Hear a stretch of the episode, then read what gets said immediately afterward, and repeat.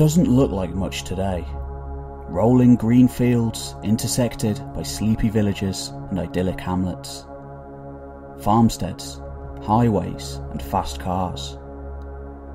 Yet, long ago, this entire region was covered by a thick layer of forest.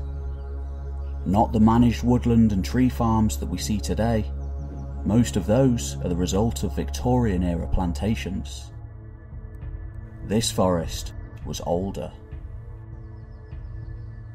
A native primordial sea of trees, the likes of which can only be found now in a few select places in Europe.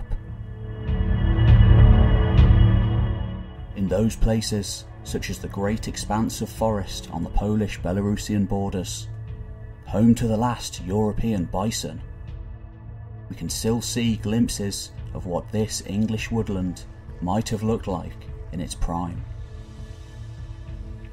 Long before the stranglehold of agriculture and steady march of modernity completed its demise. Many of the trees we see today in England aren't native trees. These are Scots pines. But there are places where the original inhabitants of our forests remain. The mighty English oak.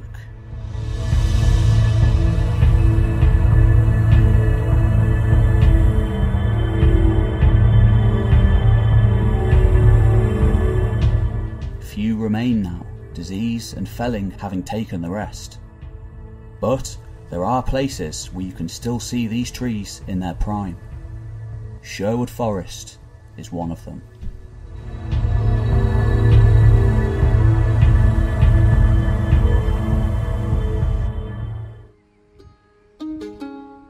Wild carnivorous beasts once stalked these woodlands. Keeping the people of the forest well aware of their connection with nature. Great bears and packs of wolves.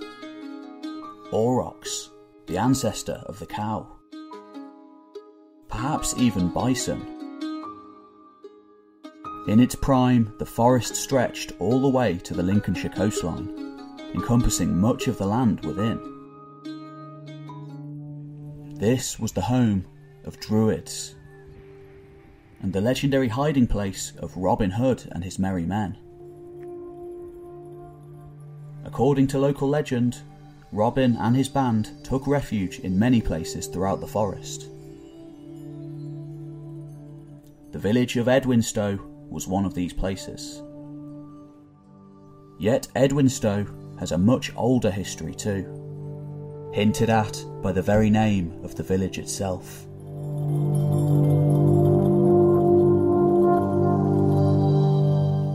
Named for the Northumbrian king Edwin, one of the earliest Christian rulers amongst the Anglo Saxons, and one of Bede's Bretwaldas, a title signifying great power within the Anglo Saxon heptarchy.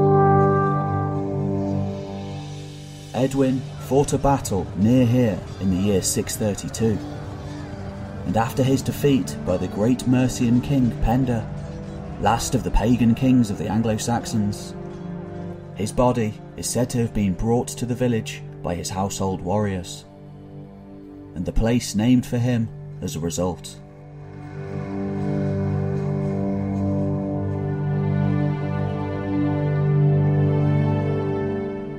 Later still, this entire region was claimed by Norsemen.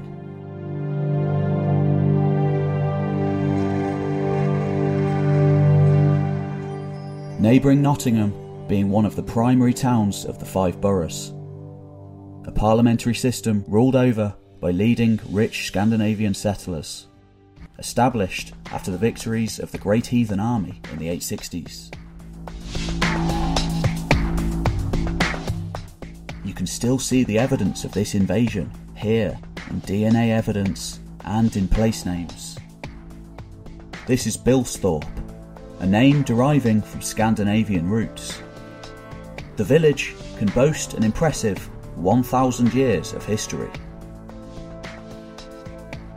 We then drive along Mickledale Road, an unmistakably Scandinavian name, meaning simply the Big Road or the Great Road.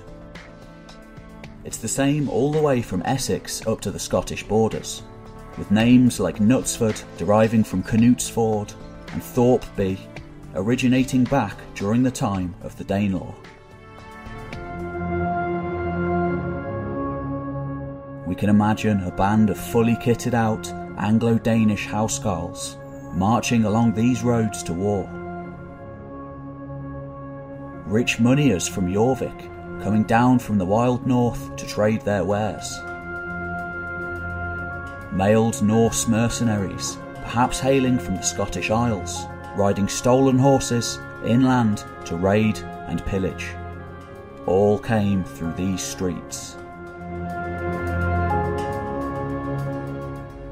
It wasn't until much later and the advent of new agricultural techniques from around the millennium onwards that the woodland increasingly began to be encroached upon. The Domesday Book, for example, still noting that Sherwood Forest still covered most of Nottinghamshire north of the River Trent.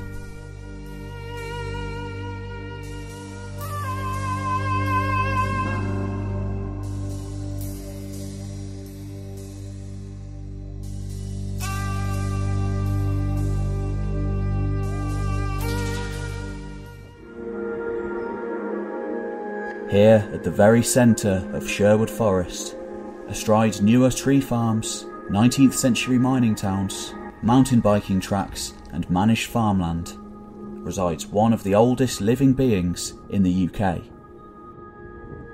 and the namesake of one of the local pubs in nearby Edwinstowe.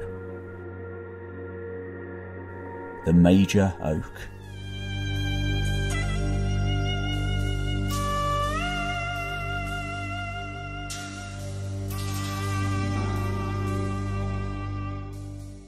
Set in the just 450 acres of nature now called Sherwood Forest. Trees such as these stand as solitary reminders of that time of old. This great tree, weighing an estimated 23 tonnes, has a 10 metre wide trunk. It has grown here for well over a thousand years, with some estimates being even longer. Its canopy has a spread of 28 metres, completely dwarfing all other vegetation nearby. Long ago, back when the major oak was a mere sapling, large trees such as these were associated with wisdom, prophecy, and knowledge, and frequently depicted as the dwelling places for woodland spirits.